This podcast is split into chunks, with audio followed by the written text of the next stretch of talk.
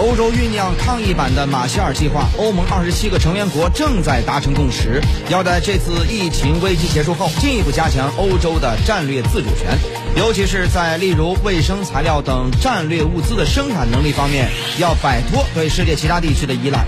欧盟领导人同意成立基金重建经济，但在部分问题上仍存在分歧。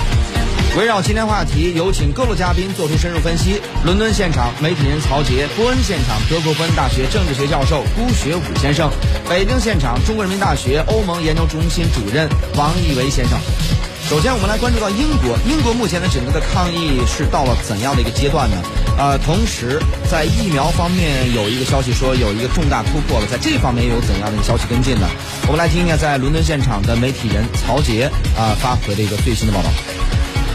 应该说呢，英国的疫情呢是跟着欧洲大陆呢是紧密相关的，因为最早呢，也就是因为不少的游客呢从意大利度假回来。那现在的情况呢，从今天的最新数据，我们知道知道呢，英国因为新冠病毒而死亡的人数呢已经超过了一万九千人。那政府早前预计呢，死亡人数是达到两万人，是目标呢，这个数字呢是越来越接近了。那英国的疫情现在是不是得到缓和了呢？其实政府还有民间医学界的。说法呢都是不一样的。那政府卫生部的大臣呢就说呢，现在呢英国应该已经到了高峰，但是医学界都认为呢，其实呢说到高峰呢，可能可能是太乐观了，因为呃毕竟呢有大量的这个救治被救治的患者还在医院里，并没有出来。那另外呢，我们也知道呢，英国新闻这两天一直在说呢，英国的各地的养老院。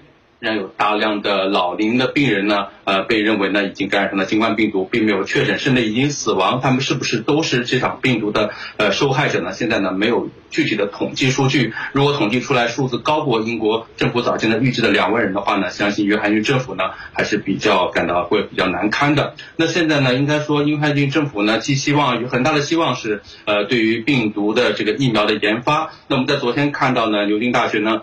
已经宣布在牛津和南安普顿两个城市开始对进行人体实验。那什么意思呢？其实科学家呢已经简单的把他们的想法给大家的介绍了一下。那就是把这个志愿者呢分成五百多名志愿者呢分成两个群组，向他们身上呢注射脑膜炎的疫苗，还有这个他们研究的新冠呃病毒的疫苗。那观察一段时间，看他们是不是有呃病毒的这个反应。如果说呢呃有了积极的反应，那可能的话这场研究呢会有突破。说的非常清楚。那现在呢英国的。情况呢也比较复杂，尤其是英国的封城令呢还没有解除，那这个疫苗是不是能够呃及时的及时的判断呢是有效的呢？其实时间是一个很大的问题。